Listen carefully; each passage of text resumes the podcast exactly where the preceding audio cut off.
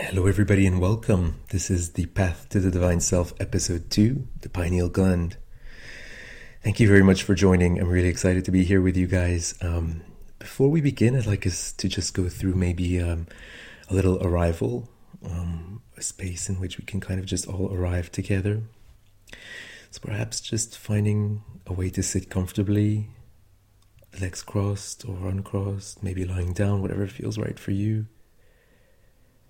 Perhaps just putting your hand to your heart and dropping your awareness from your head, from your mind, from whatever you've been thinking about to the physical body, to the heart center. Just keeping the awareness on the breath. Just noticing that breath. And just noticing where your awareness is, whether it's fighting to go back to the head or whether it's dropping comfortably in into the heart space. Just arriving here and just feeling that open space and just really intending to connect with the information that's about to be delivered in this podcast. In Lakesh Alakin, thank you very much for joining everybody. I'll tell you a bit more about what those mysterious words are in a little bit, but before that, let's get started here. Can human beings have superhero powers? And if they do, how do we develop them and how do we use them to the best of our abilities and for our highest good? Well, this is the question that's really kind of at the base of the work that I do. Uh, and that's really at the base of this podcast, The Path to the Divine Self. Um, and I really do actually believe that we do have superhero powers and that they've been um, put to sleep or that they've been forgotten and that they simply need to be awa- reawakened and that that's actually something that's possible for each and every one of us. So this is actually the basis of the work that I do uh, and the work that I do with regards to, to connecting to the divine realm, to developing energetically and so when I do look at uh, whether or not we do have superhero powers and whether or not the human being does have these uh, abilities that are kind of out of the ordinary or, or, or magical or much stronger than what we think that we have, I generally try to look at where these might exist within us, where which kind of structures exist within the human being that could actually um, house these uh, abilities and superpowers. And one of them that I've been studying very closely is the pineal gland. So the pineal gland is a cone-shaped gland which is right at the center of the brain, right at the geometric center of the brain and it produces melatonin, melatonin and serotonin. And when the sunlight hits the eye, it reaches the pineal gland and it awakens the serotonin response, which triggers feelings of happiness. Um, now, of course, with regards to melatonin, that's with regards to regulating our, our sleep patterns. Now, the pineal gland is connected to the retina of the, uh, of the eye via the optic nerve, and that's why when we are exposed to sun, the sun goes in through the eye and affects the pineal gland directly and allows for these um, serotonin response to happen and for us to be happier, which is why we're so happy when we're in the sun.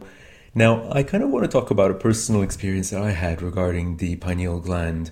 So, a few years ago, when I kind of embarked on this journey uh, to, you know, really find this um, awakening and find um, our connection to our higher selves, at the time I was on an inquiry uh, about sacred sacred sites and sacred spaces and on their effect on our beings. And um, and I was finding things that were really really interesting about our access to the divine via these sacred sites. And I realized that these sacred sites that I was visiting were spaces of intensified energetic frequency. And when we were in these spaces we had access to a higher energetic frequency which connected us to the energy of the divine realm and that the divine realm connects a conscious uh, contains a consciousness which um, is highly beneficial for the human energetic system. So when we are in this space of connection to the divine realm, our being has access to information which allows it to develop abilities to transform, to heal, um, and to shift anything in our day to day lives. Essentially, we end up living better lives on a day to day basis. I was led to go visit uh, the temples of the Maya in Mexico. And so I went on this trip where I went across the Yucatan and I went across, you know, Teotihuacan in the north of Mexico City. And, and my journey took me to this place called Palenque. So I remember arriving to Palenque as part of this massive journey that I was, uh, that was on. And I arrived there really early in the morning because I think I arrived there just after sunrise because I always knew, I had always been told that um, you know, sunrise was the best time, was the most powerful time at uh, at any of these sacred sites, because essentially the energy of the sunrise is uh, amplifies and magnifies the energy of the space, which is already really powerful.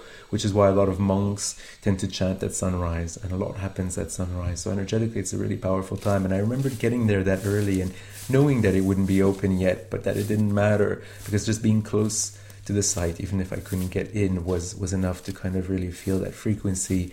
And I remember when it finally opened and I started walking in, I remember being completely blown away when I started to see the first structures. And now you've got to imagine that this is an archaeological site which is thousands of years old. It had been built by the Maya, and it's obviously you know, kind of in ruins at the moment, but it's just blocks of these gray stones. But of all the sites of the Maya, it's the one that I have to say that looks the most palatial. It looks very kind of regal. It's just really powerful looking site. And I remember walking through this really lush green landscape. It was almost like a jungle like lush green landscape to get to the pyramids. And one of the first things that I noticed were all these kind of images, sculpted images of Mayan men with massive kind of um, headpieces on tops of their on top of their head, and I was wondering what that represented.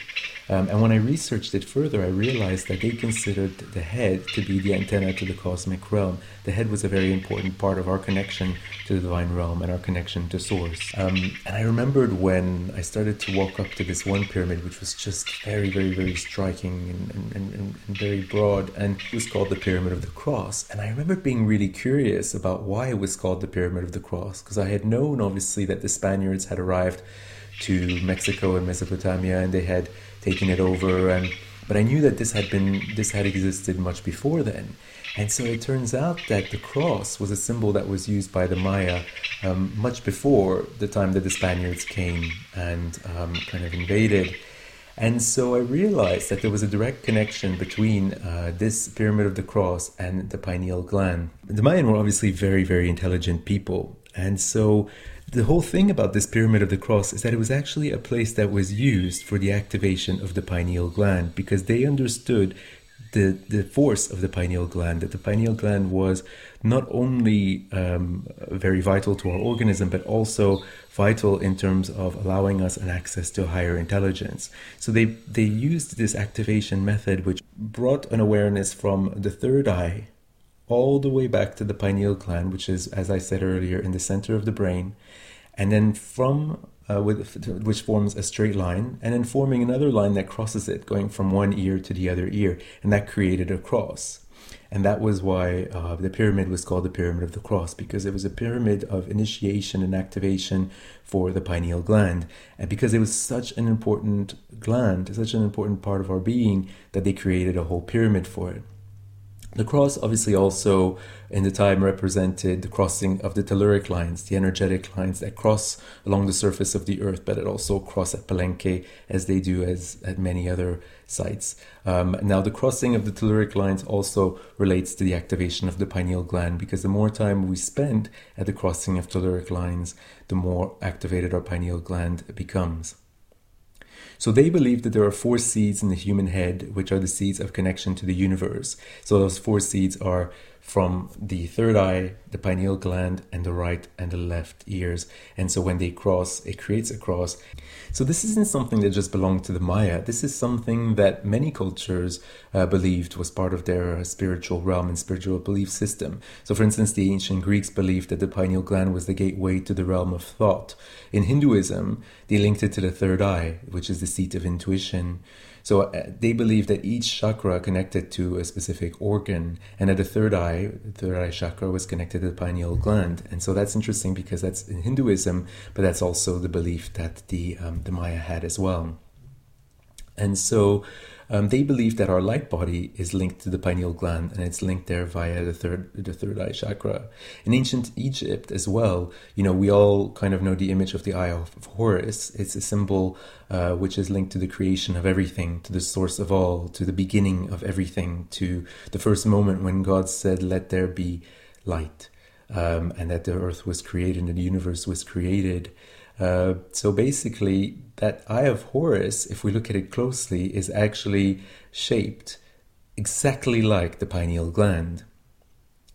And when you also look at images of the Buddha, of the Vishnu, of Shiva, even images of Jesus Christ, we'll often see a circle of light around the head, a circle of light that might be white or it might be gold, and that normally means that that culture that created that believed that uh, when a person was enlightened, their pineal gland uh, was also activated, and that created that glow of light around the head. So it's really fascinating to see that this is something that existed across many cultures in this way. So essentially, the common belief across all these uh, cultures is that the pineal gland triggers a numinous effect, a numinous state, which supports the access to higher information and the path to self actualization, to, to personal growth. It awakens our intuitive body. It's a kind of a frequency receiver, an energy receiver, and an information receiver. It allows us access to another realm of information that we normally wouldn't have access to. It's kind of like a portal or a stargate. You know, it's kind of like what the Mayan believe and many others believe as well is that the, the pineal gland had the ability to be transported into the cosmic realm and to adapt and pick up the frequencies of that cosmic realm, and then we would bring it back to our being, to our physical body, and to our energetic being on Earth, and then it would allow the upgrade of that entire system to match that frequency, which is pretty fascinating stuff. It's pretty out of this world, quite literally, actually. So, the activation of the pineal gland can also enable a sense of being outside of our physical body, a sense of a kind of an out of body experience, growing beyond our perceived limits, um, going beyond the limits of ourselves. And that's kind of something that's really essential for us because it allows us to really step away from the cultural conditioning that we've gotten used to. And this was kind of what the temples of ancient civilizations were all about. They were spaces where we could go back and connect to ourselves and disconnect from cultural conditioning which didn't work for us and, and, and was potentially holding back from being the highest expression of, of ourselves. So I remember when I was at Palenque, um, I remember being on the site and uh, beginning to start a meditation and knowing at this point that this was a, an important place for the activation of um, of the pineal gland. And I started to kind of dive into that and really connect with that. And I remembered feeling my head, my entire head flooded, flooded with light from the pineal gland radiating glowing light in my head and i just remembered feeling that bliss and that sense of peace that came from that and it's really interesting because very often in meditation we talk about coming out of our head and going into our body when actually um, the pineal gland invites us to go into our head, into our brain, to really find that access to the divine, which is something that's really, really fascinating. So I remember going back to my hotel, researching this further, meditating on it, on it further, and then going back at sunset to um, the site of Palenque again to really experience that again. And I remember just really the connection to that um, to that space, that pineal gland. And I remembered feeling a sense of spiraling and a sense of glowing and radiance. And and as this bubble of light grew around my head, it felt like it took over my entire body um, and shifted massive things, which was really interesting. And you know, this entire trip that I was on was transformative, and it really transformed my life, and it helped me find new purpose, a new sense of purpose, a new sense of excitement and motivation for life, um, and a new sense of bliss. So this was probably a very big part of it as well. So as I said earlier, you know the um, the pineal gland is connected to the retina of the eye via the optic nerve. So another thing, another benefit that we can reap from it is rather than just taking light in from the retina and allowing it to feed the pineal gland, but also hold our intention. You know, whatever intention we have to be the higher version of ourselves or to achieve anything we want to achieve, we can hold that intention in the pineal gland and watch it expand out in the other direction and expand out into the world around us. You know, it's almost like if you imagine, you know, when you think about Superman or Spider Man or anyone else of these superheroes, and you see these laser beams that come out of their eyes, that just kind of jet out of their eyes, and when they when they kind of use those laser beams, they can kind of achieve anything they want. They can destroy destroy a wall. They can, you know, destroy a person that's alive. They can they can cut anything. They can cut an entrance into a wall and walk through. So it's kind of accessing that ability. You know, if we imagine that we are superheroes, just kind of knowing that we have that ability, that infinite amount of abilities in our uh, pineal gland, and allowing that to kind of radiate out like a laser across um, out into the um, out of our eyes and into the world around us and impacting the world around us. And it's interesting when we talk about laser because it was another kind of technology that was used by the ancients with regards to the pineal gland, and that was the Saser technology. So the same way that we have laser, which uses light, you know, light amplification by stimulated emission of radiation the Saser is a sound amplification by stimulated emission of radiation. So essentially, they would use sound. The ancient civilization would use sound to activate the pineal gland. And what was amazing about it is that they would use the sound of their own voice. And that meant that, you know, they didn't even need objects or instruments. It was just themselves. So I love that. I really, really love that. I love the idea that different parts of ourselves, you know, our mouth, our pineal gland, our eyes, all kind of work together to create this massive intelligence. And that's that's what really, really blows me away. And that's what's really important to me here. So how do we activate our pineal gland and how do we make it work for us? Well, there are many things that we can do and that's the that's the fun part is that there are so many things that we can do and that we're so far from them already that just making an effort will already make such a big difference. So for instance eating the right foods uh, eating the right foods and avoiding certain foods. So for instance avoiding fish which contains a lot of mercury lowering our consumption of meat you know, eating more raw veggies, more seaweed, more black eyed peas, bananas, potatoes, hot peppers. Uh, those are all uh, foods that are really, really, really, um, really good for developing the pineal gland. Also, avoiding fluoride. And that's the thing, it's like fluoride is found, you know, it's been given to us as kids, it's been put in our water.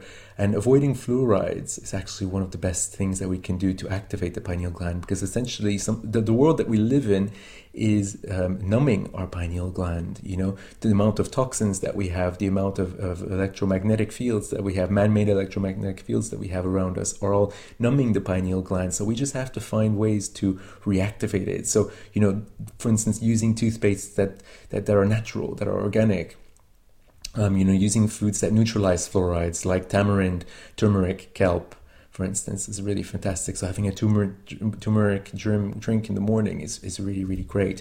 Trying to avoid toxins as much as possible. I mean, I only use any kind of product that's organic. I don't use anything that's not organic. Um, and if, if and even the products that I have that are organic, like cleaning products and whichever, I put them in the bathroom and I close the door, or I put them in a box and I keep them outside. So just so that my space is not influenced, doesn't have as has as little toxins as possible. Try to use uh, you know materials that have um, the least uh, chemicals, the least toxins, the least dyes, uh, unnatural dyes in them as well. Try to limit our exposure to electromagnetic fields. So look around your home. Where could you be reducing how many uh, electro, electro electronic equipment you're using?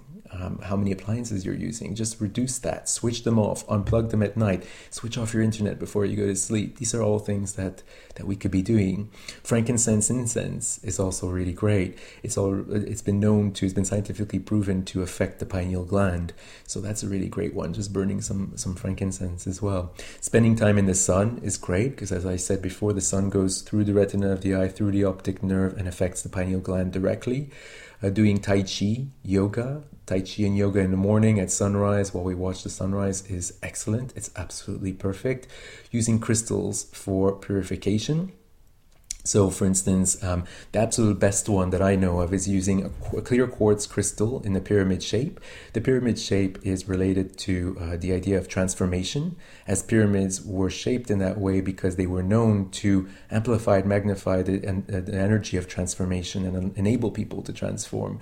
So, it transforms frequencies. So, by using clear quartz pyramids, clear quartz being the most healing um, of all crystals and the most powerful of all crystals. So, if you use these clear quartz pyramids around your space, they will neutralize the effects of electromagnetic uh, fields, man made electromagnetic fields. They will neutralize the effects of toxins and they will allow the amplification of um, the pineal gland. It was found that in a lot, a lot of these sacred sites, you know, the telluric energies, as I said earlier, affects the, pine, the pineal gland, and the telluric energies are the energies that we find at these uh, sacred sites, but they are also amplified by the stones that were used at these sacred sites, and a lot of these stones contained a high amount of clear quartz, and so the clear quartz is known to magnify the energy of the telluric uh, lines and the telluric uh, frequencies, and then it allows us to uh, essentially develop our pineal gland.